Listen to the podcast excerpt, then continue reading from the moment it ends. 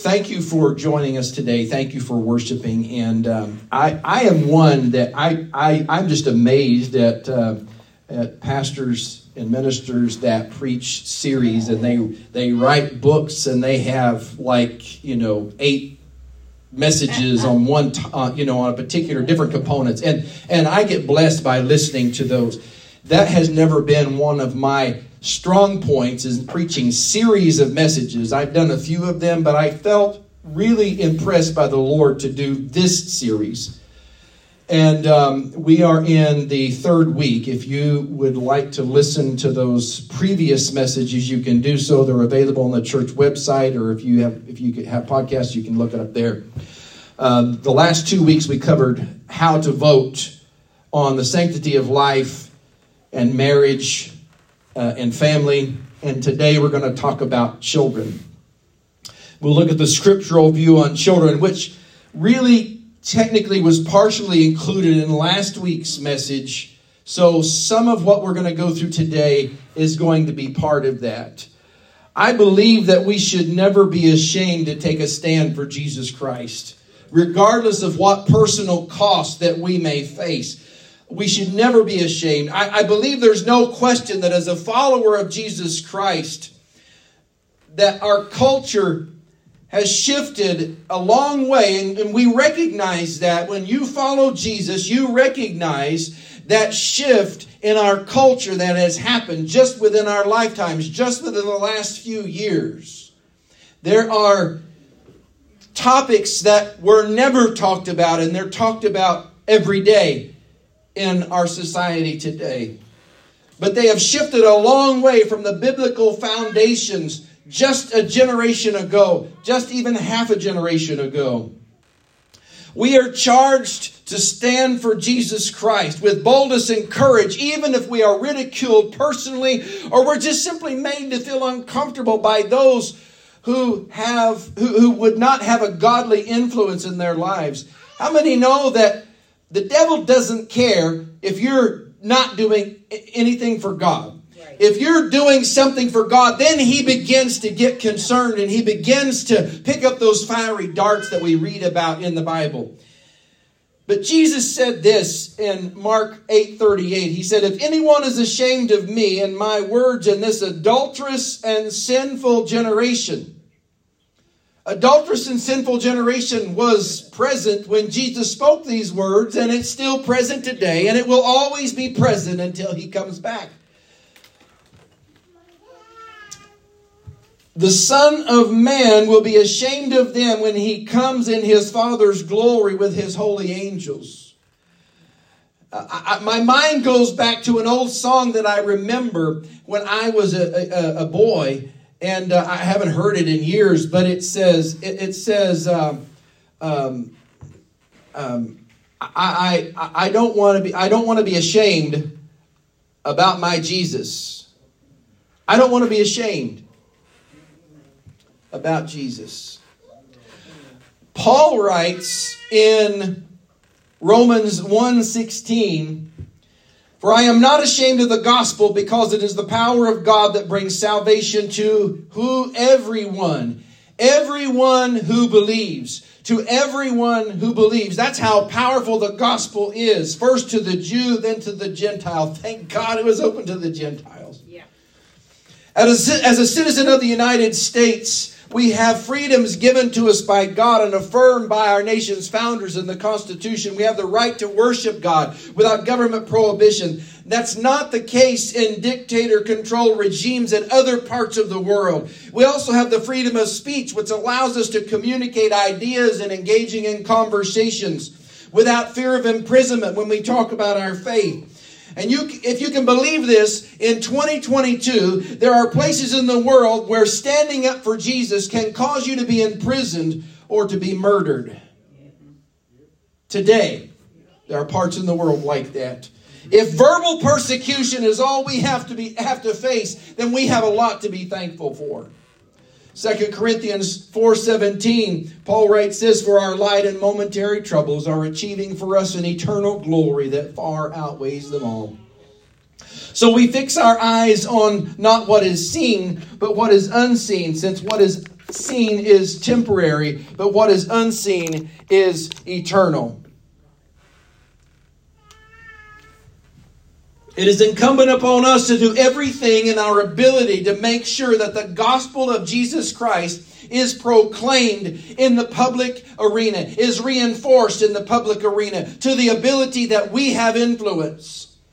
Biblical issues matter. As a follower of Jesus Christ, we must take every opportunity to uphold the spiritual truths of God's Word. There is a spiritual battle that is being waged by the devil to try to keep us from not only be, from keeping Jesus from being discussed and, and even mentioned in public, but uh, to allow evil to gain acceptance in every area of our culture. In Proverbs 29 2, it says, When the righteous are in authority, the people rejoice. But when the wicked beareth rule, the people mourn. We have a responsibility not only as citizens, but as Christians to vote for what the Bible says. We must stand on the side of the Bible when it comes to voting on issues about which the Bible has been very clear. We must stand on the side of the Bible when it comes to voting for candidates by determining whether they, where, whether they stand uh, where they stand and then compare that to God's Word. Any issue or candidate that rejects the truth of the Bible should never garner the vote of any child of God. I've said this before, but church is not about the economy. Regardless of how bad inflation is, regardless of how much you have to pay when you fill up your car or your vehicle when you go to the store, it's, it's quite simple for the Christian. It's about the Bible. It will always only be about the Bible and about what the Word of God says. And everything else is secondary because God is going to take care of His people. Proverbs 14 34 says, Righteousness exalts a nation, but sin condemns any people. God will honor people who honor him, and the same cannot be said for those who endorse sin. So we get to how to vote on the issues in the issue concerning children. Psalm 127 and 3 says, Children are a heritage from the Lord, offspring a reward from him. Children are a heritage from the Lord, offspring a reward from him. The Bible has a lot to say about children. And I'd like to talk about what some of the scriptures has to say about them. I believe that together, as followers of Jesus Christ, we can serve our children. Now, I know that sounds odd to hear. We can serve our children, but, but humor me just a minute. I'm not talking about serving them in the sense that, that just lounge around and even up through adulthood, we're, we're just going to cater to their desires, their wants, and their wishes. We see the results of that in bad behavior everywhere. I'm not talking about that. But if you look in the dictionary, how many know they number the definitions? And and way down the list, number 5 is to render assistance, to be of use and to help. Number 24, if you realize there's that many, is to treat in a specified manner and number 26 is to provide with a regular or continuous supply of something. So to provide with a regular or continuous supply of something. Uh, Proverbs 22 6 says, Start off children the way they should go, and even when they are old, they will not turn from it. They will not depart from it. The New Living Translation says, Direct your children on, on the right path, and when they are older, they will not leave it. King James says, Train up a child in the way he should go, and when he is old, he will not depart from it. Just as our vision statement says, loving God, serving all with compassion. I think we've got it in our logo. I think it's the next slide, right, Ryan? Loving God, serving all with compassion. You can see it there in the bottom of the ring. Loving God, serving all with compassion. That includes children. It doesn't exclude anybody. It includes children. We should be serving children that are within our reach of influence. I'm not talking about serving them in the aspect of waiting on the child that has a, an idea that they deserve to be served, but we should serve with compassion so that we can continually and consistently point them to God, so that we can treat them in a specified manner, as specified by the Word of God, so that we can continue to supply them with a regular and generous supply of what God's Word teaches. It is the responsibility of parents for their upbringing of their children that prepares them for living a life that is pleasing to God and a life that points to Christ. How many know it's the responsibility of parents? Many parents, unfortunately, have abdicated this responsibility. And in, in, in uh, retrospect, the example that many parents or grandparents had from growing up, they didn't have to worry quite as much because the Bible and, and Christians were honored and God was honored even in the public arena. That day has come and gone by and large. And so parents need to take back the responsibility that God gave them and make sure that you do train up a child in the way they should go. Ephesians 6 4 says, Fathers, which really could would imply both parents do not exasperate your children or provoke them to anger. Instead bring them up in the training and instruction of the lord. How many know that some people are just good at aggravating people? They're just good at it we're not supposed to do that with our children. There's one thing about you know joking around but but to push and to push and to and to always criticize and always be like that to your children that's not what we're supposed to do as parents. We're supposed to love them. Genesis 18 19. Uh, this is what uh, uh, the, the Lord said, I have chosen him, talking about Abraham, so that he will direct his children and his household after him to keep the way of the Lord by doing what is right and just, so that the Lord will bring about for Abraham what he has promised him. So he, he, he's supposed to instruct his children in the ways of the Lord by doing what is right and just. Deuteronomy 6 7, when Moses was giving instructions to the Israelites, talking about impress them, talking about the Lord's commandments on your children. Talk about them when you sit down at home when you when you sit at home when you walk along the road when you lie down when you get up we're supposed to talk about what God means to us, what Jesus means to us with our children. Psalm 78 5 says, He decreed statutes for Jacob and established the law in Israel when He commended our ancestors to teach their children so the next generation would know them. Even the children yet to be born. What we are instilling into our children will perpetuate in some form or fashion to future generations, should the Lord tarry. And they would in turn tell their children. If they're not told, they don't have it within them to pass on. So it is incumbent upon us to do that. Then they would put their trust in God and would not forget his deeds, but would keep his commands. But would keep his commands. It is within the family that spiritual training of our children must be taught. It is not the school's responsibility. It's not the church's primary responsibility, but it's that of the parents. Of course, the, the church can certainly help affirm and, and, and bring about truth and the light of Scripture, but the responsibility is with the parents. It can seem overwhelming. I get it. And it is a huge, tremendous responsibility but it is a rewarding responsibility that the Lord will absolutely give courage and strength to accomplish. And I want to say for just a moment that I know that there are there are parents out there who are single parents who are trying to tackle and do these things and it seems like it's just they're they're trying to be both mom and dad and it's very tough and it's very hard and I just can't imagine what that is like. But I do know this that when you plug into a friendship and a community of believers like in the house of God, then where those areas where you may seem like I'm just overwhelmed, the Lord will bring others into your life that will help build those, those lacks that seem to be there. In Luke 1:17 the angel said to Zechariah about his son John the Baptist that was to be born. He said and he will go before the Lord in the spirit and power of Elijah to turn the hearts of the parents to their children and the disobedient to the wisdom of the righteous to make a people prepared for the Lord. That's what we do with our children. We we we we point children to their parents and parents point to God in the Old Testament, one of the great sins of God's people was the failure of fathers to love their sons and daughters enough to teach them the ways and the commands of God. This would all change with Jesus just reminding, reminding us and showing us the example of love. Here are some steps that parents are to take to lead their children in the godliness of Christ. There's 12 steps that I've written down here.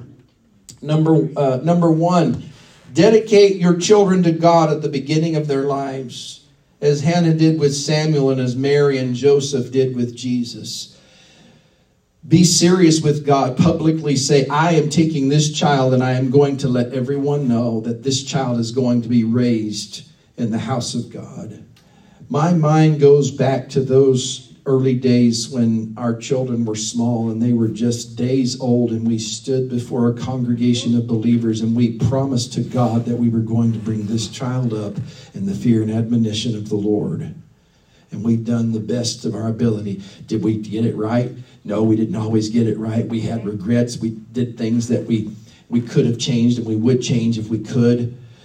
But God will honor you, you for that. Number two, teach your children to fear the Lord, have an awesome respect for Him, and to turn away from sin and instill in them an attitude that God, that God has for sin. I think that's a missing factor in many in many areas today. But in order for us to be that example, we also have to have the same outlook on sin that God has.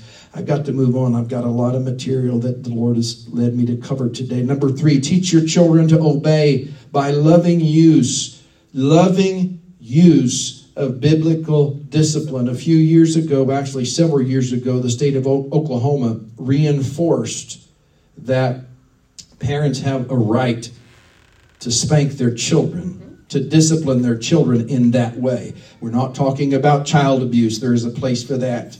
Uh, we, there was a different generation. And there are there are kids that were raised, and there is a, there is an age where that is no longer effective with children. It shouldn't be done out of anger. It should be done out of love. I can remember many many seasons of time when I had that growing up, and um, and then the Bible is very clear about that. And I want to share those thoughts with you. Deuteronomy 8 5 says, Know that in your heart that as a man disciplines his son, so the Lord your God disciplines you. Proverbs 3 11 and 12. My son, do not despise the Lord's discipline and do not resent his rebuke, because the Lord disciplines those he loves. As a father, the son he delights in. Proverbs 13 24. Whoever spares the rod hates their children, but the one who loves their children and is, is careful to discipline them.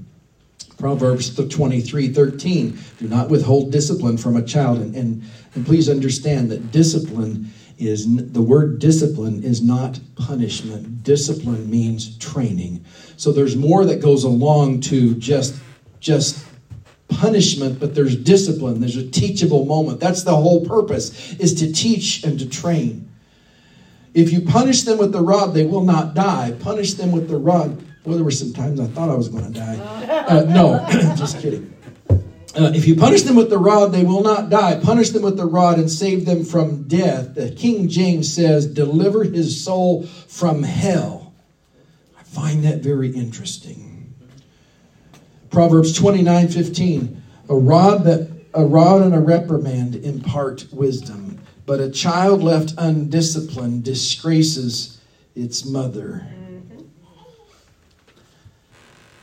If children don't know how to act, it's a reflection of their parents. Mm-hmm. If children know how to act, it's a reflection on their parents. Now, there is a point in time when children get to the age where they're past the influence of their parents. And when they're adults, we are no longer responsible. They're not under our authority as parents. I've said this before. But what we've instilled in their character, they will never forget. Number four, protect your children from ungodly influences by being aware of Satan's attempts to destroy them through attraction to the world and through immoral companions. Number five, make them aware that God is always observing and evaluating what they do. Number six, do all you can to help your children come early in life to personal faith, repentance, and water baptism in Christ. Number seven, establish your children in a spiritual church where God's word is proclaimed. Number eight, encourage your children to remain separated from the world and to witness and work for God. Number nine, instruct your children the importance of the baptism in the Holy Spirit. Number 10, teach your children that God loves them and has a specific purpose for their lives. Number 11, instruct your children daily in God's Word, in conversations and devotion. Uh, number 12, lift up your children to God by constant and earnest intercession. Serving children in the spiritual context is helping them guiding them, continually supplying them with a diet of God's love, His grace, and His mercy through Jesus Christ. For our children, up until the time that they are adults, we are accountable for their souls. We are accountable for them. For our grandchildren, we are accountable for them to the degree that our influence allows the, us to be. Whatever influence we can put into their lives, we can be, we, we are held to the standard. And really, when it comes right down to it, how we behave and how we conduct ourselves, we're accountable for anyway, regardless of who it is. we have to be conscious of civic leaders and politicians and those with anti biblical agendas that believe they know best for our children. There's a couple of stories that I want to tell you, and one of them is fairly lengthy. And I, I thought about trimming one of these stories down, but I just couldn't bring myself to do it. But it is lengthy, and I want I just ask you to bear with me in your attention because these are critical issues. From an article this year, July 28th, from AG News entitled Anytime, Anywhere Education. It's about SUM Bible College and Theological Seminary's new offering for lower cost online Christian education. Their mission is more difficult because the government knows what's best for children. In 1987, George New pioneered an inner city church in the Baton Rouge area of Louisiana. He saw a need to develop ethnic leadership to reach the moral, spiritual, and financial needs of impoverished neighborhoods. He realized the need for Bible college training. However, the cost for such training was often out of reach because of poor educational backgrounds and rampant poverty levels. The college began in George's living room. Over time, George's God given dream of building a Bible college would be fulfilled by acquiring depressed land in the inner city, transforming them into facilities with donated materials and volunteer labor. The college was to be known as School of Urban Missions, or SUM. In 2011, they changed their name to SUM Bible College and Theological Seminary. The name change heralds SUM's new direction as evolving from strictly urban focus to an evangelical worldwide emphasis. Everything on this platform will be donation based, says New 62. Who uh, we want our students, we want students to graduate debt free, owing neither us nor their government a dime. While students still will be eligible for Pell Grants and scholarships that don't need to be paid back, SUM won't allow them to apply for federal loans. New maintains ministry careers get derailed because they start because graduates are saddled with too much debt. In addition, New is asking students and supporters of the school to donate $10 a month to help make up the difference from dropping a set of tuition price. Uh, from dropping a set tuition price. He believes it's critical for SUM to offer an alternative to what he calls increasingly unbiblical public school agenda. In that vein, New thinks SUM can no longer rely on government funding because of the strings that come with it. For example, an executive order signed by President Biden in June directs the Department of Education to advance policies for educational institution, institutions to, quote, promote safe and inclusive learning environments, end quote, for individuals identifying as lesbian, gay, bisexual, transgender, queer, and intersex. The vision of Broadcasting Network of Theological Studies is to equip the church for a, get this, a billion soul harvest. That's what this college's mission is, says New, and ordained Assemblies of God minister since 1990. We want to be affordable Christian education anytime, anywhere, on a flexible schedule to anyone passionate about their relationship with Christ. Thank God for people like George New who will help reinforce parents who try to help their children grow up into godly men and women. And then this story entitled Teenage Transgender Trend. Some people think, Pastor, why are you talking about this in church? It's being talked about everywhere, and unless you're living under a rock right.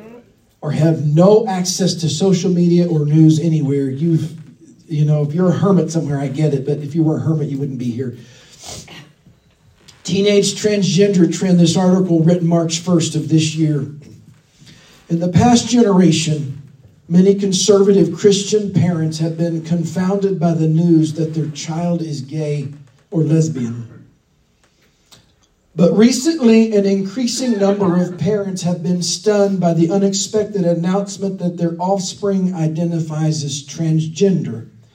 Assemblies of God ordained minister Linda A. Seiler and Brenda Kate Simons are working full time to provide biblical responses for parents and their sexually confused children. How many know that the Bible is always going to be our answer? Seiler is an AGUS missionary with Chi Alpha Campus Ministries, while Simons is a, is a missionary associate with Intercultural Missionary uh, Ministries. Seiler is also a board member with Restory Ministries, an AG endorsed nonprofit that equips pastors as well as families struggling with homosexuality and gender identity. Counselor Joe Dallas, a longtime leading Christian voice on LGBTQ, uh, which is lesbian, gay, bisexual, transgender, queer ministry, also a Restory Ministries board member. Both Seiler, 48, and Simons, 46, both found a path to sexual healing when they struggled with their sexual identity a generation ago. Conservative churches and Christians tended to view their predicament judgmentally. Back then, many church leaders taught that if, sexually if a sexually confused young person prayed enough, improper sexual emotions would vanish. But that rarely happened. Such a message normally isn't effective today, in part because multiple LGBTQ groups are so affirming those who question their sexual identity. Heroic praise is widespread in American culture for those who leave heterosexuality behind. Societal pressures for LGBTQ acceptance is at an all time high. Indeed, some states have passed laws facilitating the trans transition of a confused youth to the opposite sex. In lots of places, if a minor is experiencing gender confusion or same sex attraction, the, couns- the counselor, get this, is legally obligated to be affirming, even if the young person expresses discomfort about the confusion or attraction, Simons says. The ROGD phenomena Uh, when Simons became director of the, the Boston based interdenominational Alive in Christ in 2004, the ministry primarily helped those dealing with same sex attraction. But gender dysphoria, when someone is persistently uncomfortable with his or her biological sex, has risen to the forefront. In the past half century, much of academia has been encouraging of onset gender dysphoria. From an early age, even in kindergarten, children are taught that gender identity is not fixed. Simons says, when kids question their gender, they often experience a level of acceptance from people struggling with the same thing. But the newest trend is known as rapid onset gender dysphoria, ROGD rapid onset gender dysphoria. Girls have been shown who have shown no signs of being dissatisfied with their gender after puberty suddenly and without warning decide they must change their sex. Parents frequently are blindsided by the revelation. Lisa Littman, assistant professor at Brown University, coined the term rapid onset gender, gender dysphoria, ROGD, in 2018 after researching teens who announced a transgender identification. She discovered the onset tended to happen to those belonging to a peer group where multiple or even every friend expressed gender dysphoria and identified as transgender simultaneously. Littman, who is also a physician, reported that parents noticed an immersion of their child in social media, such as binge watching YouTube transition videos and excessively spending time on Tumblr, Reddit, and Instagram before the announcement. In addition, the youth became increasingly sullen, withdrawn, and hostile toward parents. Meanwhile, Littman reported most clinicians had no qualms about fast tracking the gender transition, even without evaluating the mental health of the teens. Littman concluded that vulnerable individuals may interpret vague feelings as grounds to make the transgender move, viewing it as the only solution to their situation.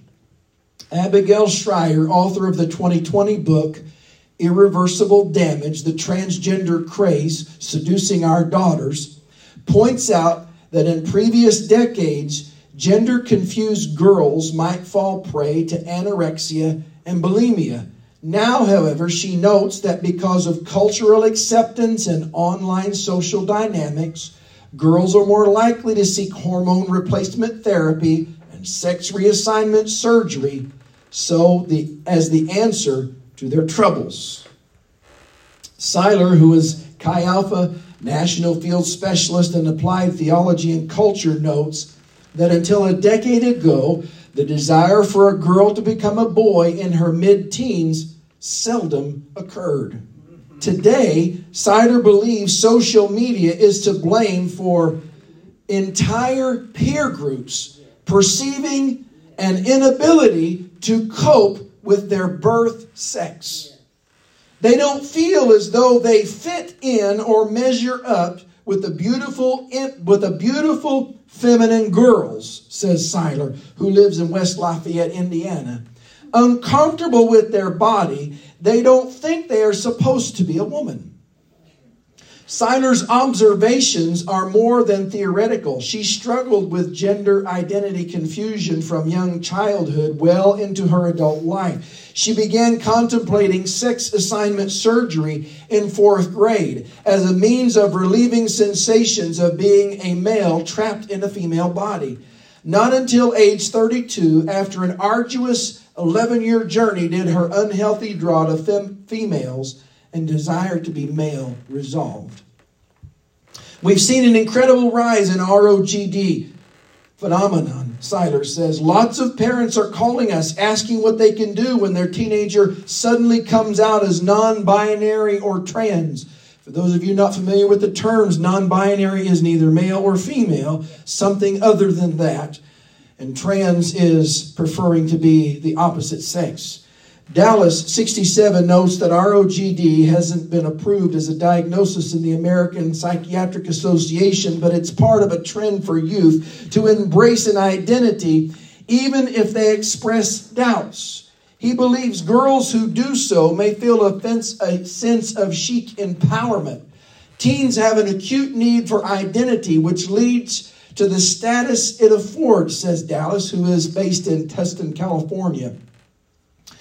Dallas experienced repeated sexual abuse starting at age eight by an adult male, which led to his years of gay activism in his 20s.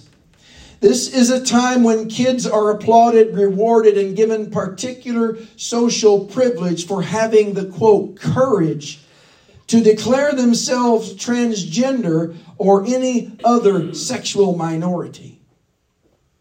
Dallas says, in an effort to find identity, youths, youth are quick to grasp identity as transgender, lesbian, asexual, bisexual, or pansexual.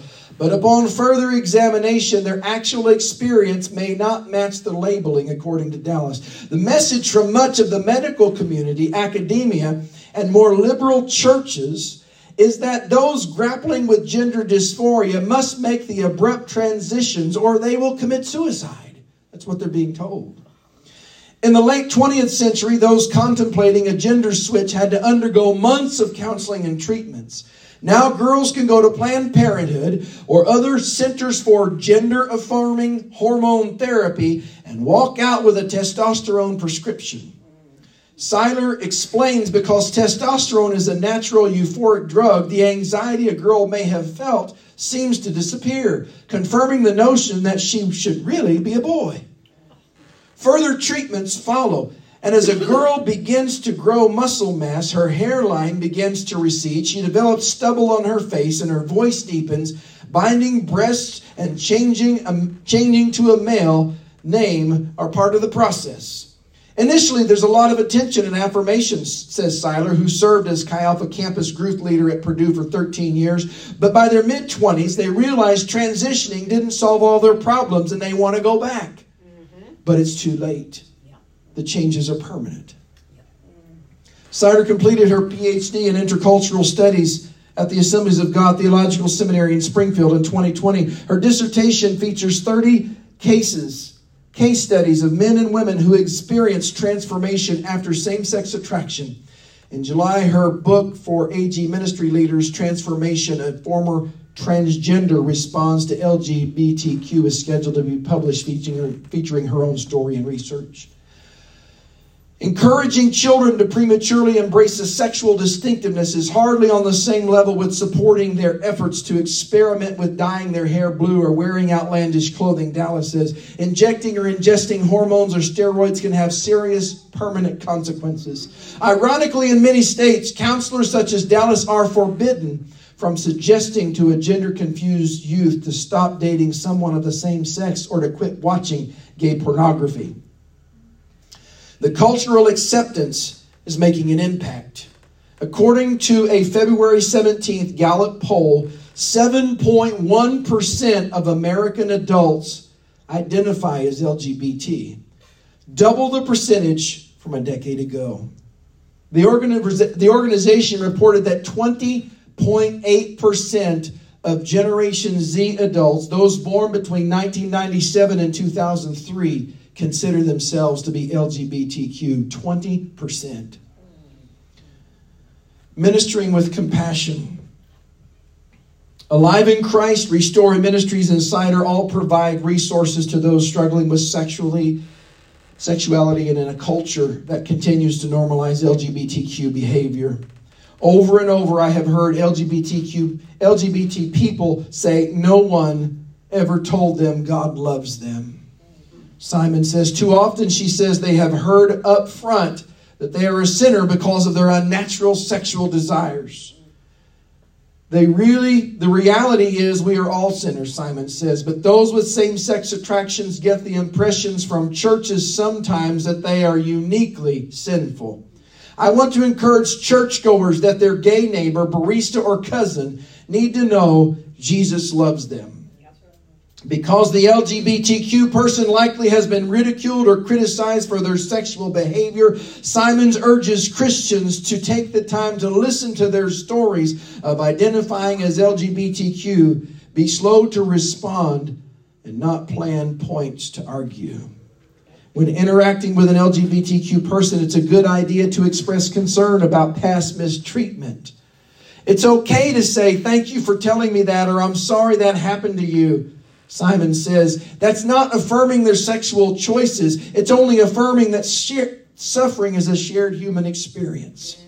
Instantaneous deliverances from unwanted sexual attractions are rare. A gradual and sometimes pain, painful yet more powerful healing can be more effective in the long term. Reverting to past behavior is common after accepting Christ. Simons, Seiler, and Dallas all recount how they slipped back into their former lifestyle after assuming local ministry leadership roles when when much younger. However, they all repented years ago and have continued the journey, established the ministries they now run, and have been healed.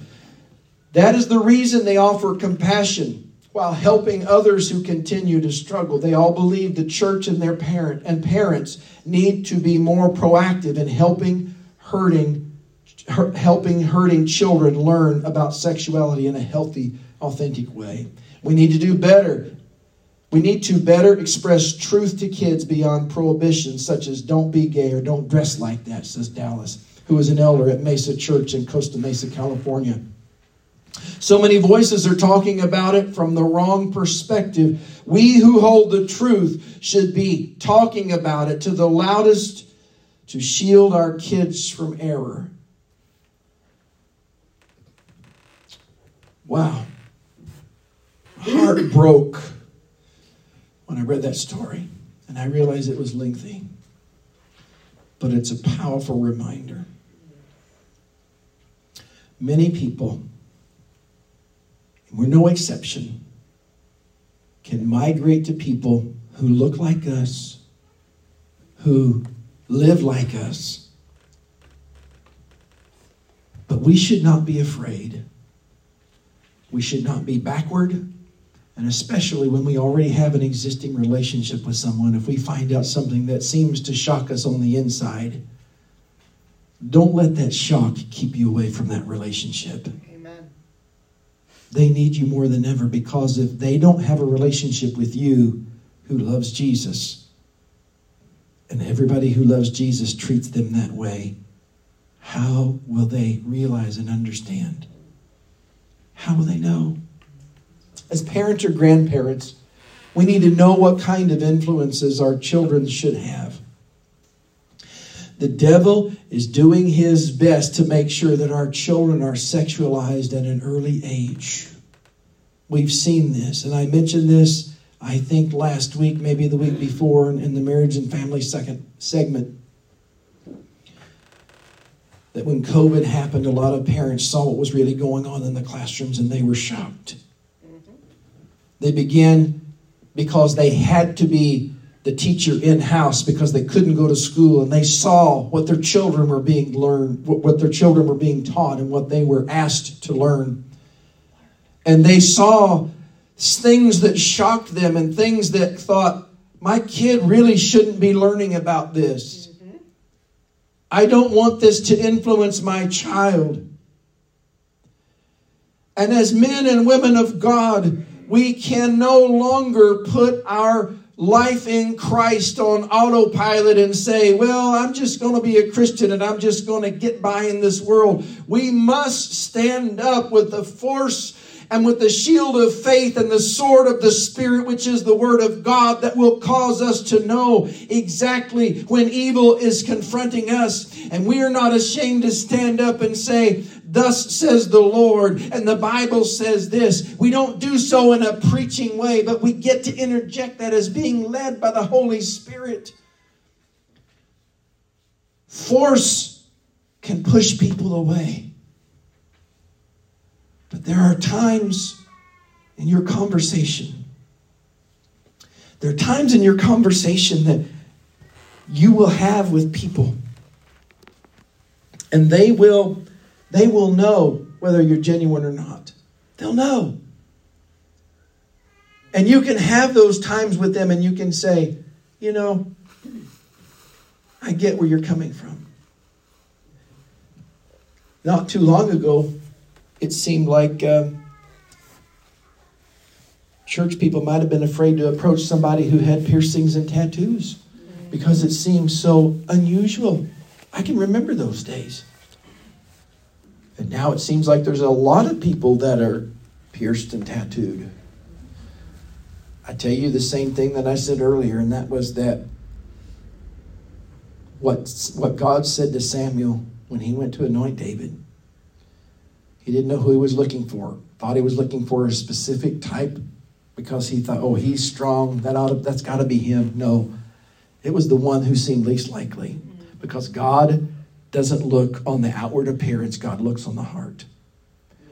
Every person that you encounter, every person that's in your family, is a precious, beautiful soul that was created by God. They deserve your love and your compassion. And if you don't agree, and, and if they're not under your, if they're not your children under your sphere of influence, you need to show that compassion to them. You need to live it in front of your children that are under your sphere of influence. You need to live it in front of them, be examples to them, show them, and teach them. I would like to think that we weren't strict or harsh with our children, but our children knew where we stood. And um, and and I'm not here to brag on our kids, but we love our kids. But it takes extra energy and extra strength, especially in today's world, to parent and to raise our kids. I remember, how many's ever been in Walmart and you've seen a child misbehaving? if you haven't, just go over there after church, it's just a few blocks away, and within five minutes, you'll probably find one. And,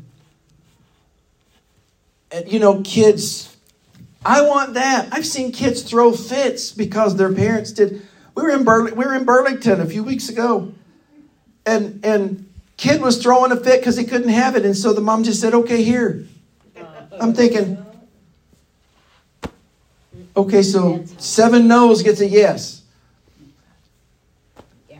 Our children knew that when we were at the store, if you act out in the store, I am not obligated to stay in the store. Yes, I need stuff in the store, but I need children who will respect their mom and their dad more than I need stuff in the store. Exactly. And I would leave my cart, take those children out of the store, and take them to the car. And they knew that. You guys knew that, didn't you? Yeah. They're both shaking, they're both nodding. Don't look at me that way. But it, I understand it takes a lot of energy, it takes a lot of effort to do that. But the devil is doing his best to try to get to our children. He's trying to sexualize them at an early age by the entertainment content and close friendships with other kids who do not care about God. May I tell you today that if you watch anything that you wouldn't let your kids watch, you need to get rid of it. Oh, well, this is my collection and this is their collection. I don't think so. What example are we living? What example are we living? While he's working, the devil is working to infiltrate their minds. He's already started by getting the government to implement ungodly actions by promoting this hypersexualization and, and anti biblical guidelines to be pushed through our nation's education system. There are people who will be glad to do so all along the way. And so it's incumbent upon us, if we believe that Jesus really does love the little children, all the children of the world, do we still believe that? Yes. Then we need to stand up for those children. And some of you who don't have children in your home, there are children that you can take a stand for.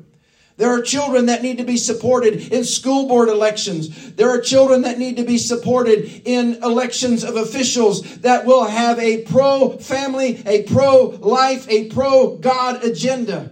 And we need to seek out those who have that. Jesus said this in Matthew 19 14. Let the children, let the little children come to me. Do not hinder them, for the kingdom of heaven belongs to such as these. These are the ones, the innocence of a child. And the world and culture is trying to take the innocence of our children away. And we must stand in the gap. We must reinforce this with our children as well. As, as if their mom, if their mom and dad or grandma or grandpa, if you know a child that they won't tell them about Jesus, then the question I ask is, will we be willing to share Jesus with them? Will we be willing? It's inconvenient. There was a lady who's gone on to be with the Lord now. Pauline Scripture. Powerful, great woman of God. Great woman of God. And she would bring her grandchildren to church. On Wednesdays and Sundays, she would bring her grandchildren to church. And not only that, but she would bring neighborhood kids with her. She had a big vehicle like a suburban, and she would bring her kids' friends with her. She'd bring six, seven, eight kids with her every Sunday. Every Wednesday she would bring those kids. And she told me this. She said, When my husband was alive, she said, We used to take two vehicles to church because we had so many kids coming with us, we couldn't fit them in one car. And so every Sunday we would drive two vehicles to church so we could bring all the kids that would come with us. And I thought that is so powerful. That is so powerful. We need to be example for our kids. I believe we have a divine purpose to fulfill. We must let God's loving influence use us and shine through us as we are serving children in, in this world and showing love to them. I'm just about ready to close out this message, but Luke chapter 9, verse 46 says this An argument started among the disciples as to which one of them would be the greatest. Jesus, knowing their thoughts, took a little child. Is Journey available? Is she okay or not? No, she's she's she's doing something else right now. I was gonna I was gonna use her for an example. Autumn's asleep, but anyway, um, he took a little child and had him stand beside him, and he said to them, "Whoever whoever welcomes this little child in my name." welcomes me. And whoever welcomes me welcomes the one who sent me, for the one who is least among you all is the greatest. That is such a powerful scripture right there. He, he said, you know, because we've been in church a long time. One of the most difficult things to find years ago was people who would commit to working with children. And, and I am going to be the one to say, I was one of the chief that didn't want to do it. We had, when we, when we attended Faith Assembly uh, in the 90s, uh, late 80s and, and through the 90s, um, we had a, a, a Royal Ranger program and a missionette program, and the women's ministry was over the um, gr- the, the girls' ministries, the missionettes, they were the primary backing behind that. The men's ministries were was the primary backing behind the boys' ministry, the Royal Rangers. I was working two jobs at the time. I was working 60 hours a week, 50 to 60 hours every week. And they needed help on Wednesday nights with the Royal Rangers. And uh, I thought, you know, I. Uh, I work a lot. I'm tired. I was off on Wednesdays because church was important to me. I didn't work. I didn't. I, I worked very minimally on Sundays. Sunday afternoons I would work, and sometimes I had to miss a little bit on Sunday morning, the tail end of the service. But I didn't work on Wednesday nights, and um, I just wanted to sit in church and relax and be in service. And they needed help, and they approached me to help, and I declined respectfully. And uh, I'll never forget this. We went on vacation to St. Louis. The men's group would meet the first, well, uh, what Sunday it was. They would meet uh, one of the one Saturday a month, second Saturday of the month. Remember the sign. The second Saturday of the month they would meet and have breakfast. And they had a president of the men's group who was kind of the leader of the group and they would have, you know, meetings and talk about ministry and stuff like that. They had a habit each year of electing the president of the men's group for somebody that may not be there. And we were on vacation when that meeting happened. And when I came back, they said, You were elected president of the men's group while you were gone. I'm thinking, Oh, great. I was, how old was I? 23, 24, something like that. I felt instant conviction come upon me because the men are supposed to be primary backers. And how can I, in good conscience, look for somebody to help out in the boys' ministry if I wasn't willing to help myself? And so I went to the training. I went to the Royal Ranger training, and I spent five years teaching five and six year old boys. To this day, I will tell you that that was the most powerful time in my life. I enjoyed that. Those little boys were just so precious every week, meeting those five and six year old boys, sometimes having eight at a time. And eight, let me tell you, there's a lot of energy in five and six year old boys. yes, there is. Um, but it was fun. But we had trouble finding people to work with children because it's like, well, I've raised my kids, my responsibility's over. I just want to sit back. Can I tell you that God's not through with any of us? Amen. And while there may be some things physically we may not be able to do, there are some things we absolutely can do.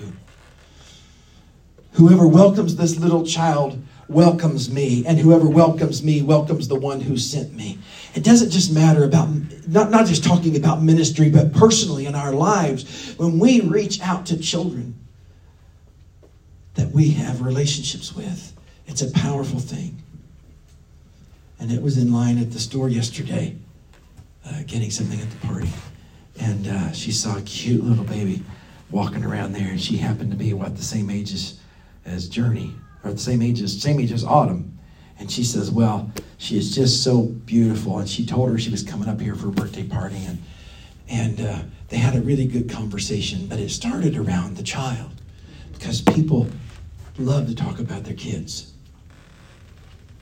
Loving God, serving all, which includes children with compassion.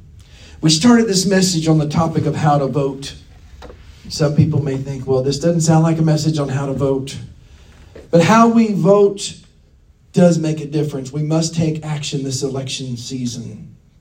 How we vote on issues and candidates based on their view of supporting children in a biblical way is critical and it's essential. As Christians, we want to be clear that we cannot support anyone who will be in favor of implementing godless philosophies that will impact our precious children in the home, in the classroom, or in public at all. I would challenge you to go to the website, and I've shared it online. You can go back through the Facebook feed, it's on there. I shared it just a few days ago. Go online, print out your sample ballot, get informed, pray, pray, and vote. Vote. The most precious ones to us are our vulnerable children. They are so precious to Jesus as well. We read that in the scriptures. We must do everything that we can to protect them and to help them live for Jesus, both by living it out in front of them and helping them make. Uh, helping them with their influences in their life and helping them to make good, godly choices. Let's pray. Father, I thank you for your word today. I thank you, Lord, for the reminder of your view on children and how we as parents, we as parents, grandparents, and just those even of us that, that just have relationships with children in our families, Lord, that we need to be mindful that they are precious souls from you. Lord, we can do everything within our area of influence to do our best. Help us, oh God, to stand for Jesus in spite of everything else that might happen in our lives. Help us, help us to have the courage to do so. Thank you, Lord, for these precious little ones. Thank you, Lord, for who they will become in Christ. And we believe that you will reach them as we show them Jesus. And they will reach others for the kingdom of God. For yours be glory and honor in the name of Jesus. Amen. Amen. Amen. If you are struggling in the areas of maybe providing a positive role model, you don't need to struggle anymore. Just let Jesus work through you. Let him work through you. Our former pastor, Steve Bookout, he used to say, you know how old people, you know, old, you probably know some old people that are old and crotchety. He says they didn't grow, get to be old and crotchety, they were young and crotchety as well. If we're not careful, we can allow critical words to hurt because they can hurt. But our words need to be words of love, inspiration, and uplifting to those, especially in our lives. A number of years ago, um, I, I've, I've worked in the public, in restaurants, food service, hospitality, customer service. I've done that for decades. And a number of years ago, the Lord really put something on my heart. And when I was working with the public, I would automatically say please and thank you, and, and I would say you're welcome, and yes, sir, and no, sir. But I didn't extend those common courtesies within my own house. Not that I was brutal with my language to my family, but I, I don't remember just actively saying thank you when somebody would give me something or please. You know, we, we had good relationships, we had pleasant relationships. And the Lord kind of pricked my heart a little bit and He said, You know, you're nicer to these people that you have to be to than in some ways you are to your own family. And I thought, that shouldn't be. And so I worked to try to do that and to be nicer and more pleasant and more courteous to my own family. I thought that was important. But God wants us to go beyond the boundaries of being nice and courteous. He wants us to be a light shining for Him. And we can do that. Maybe you've struggled in that area. Maybe, maybe there's a struggle that you're going through right now and you just don't know how to deal with. We're going to have prayer. Whatever it is in your life that you need God to do, we're going to pray. I'm going to have a prayer with the online audience. We're going to dismiss them and then we're going to have a prayer time here in the house those of you online. Father, I just thank you right now for those that have tuned in today. I know there are those that are watching and listening that are struggling, that are going through some issues. And first and foremost, Lord, we need to make you Lord of our lives because you can't be Lord over any part of our lives unless you're Lord over every part of our lives. I thank you, God, for what you're doing. I claim healing, I claim deliverance, and I claim it right now in the name of Jesus. Lord, I ask that you will help us to be a positive witness, an encouraging voice to those who need your touch and your love in this generation that we live. Help us to be a light for those children that need your touch. We thank you for it. We praise you for it. We give you honor. Thank you for it in Jesus' name. Amen. Amen. Amen.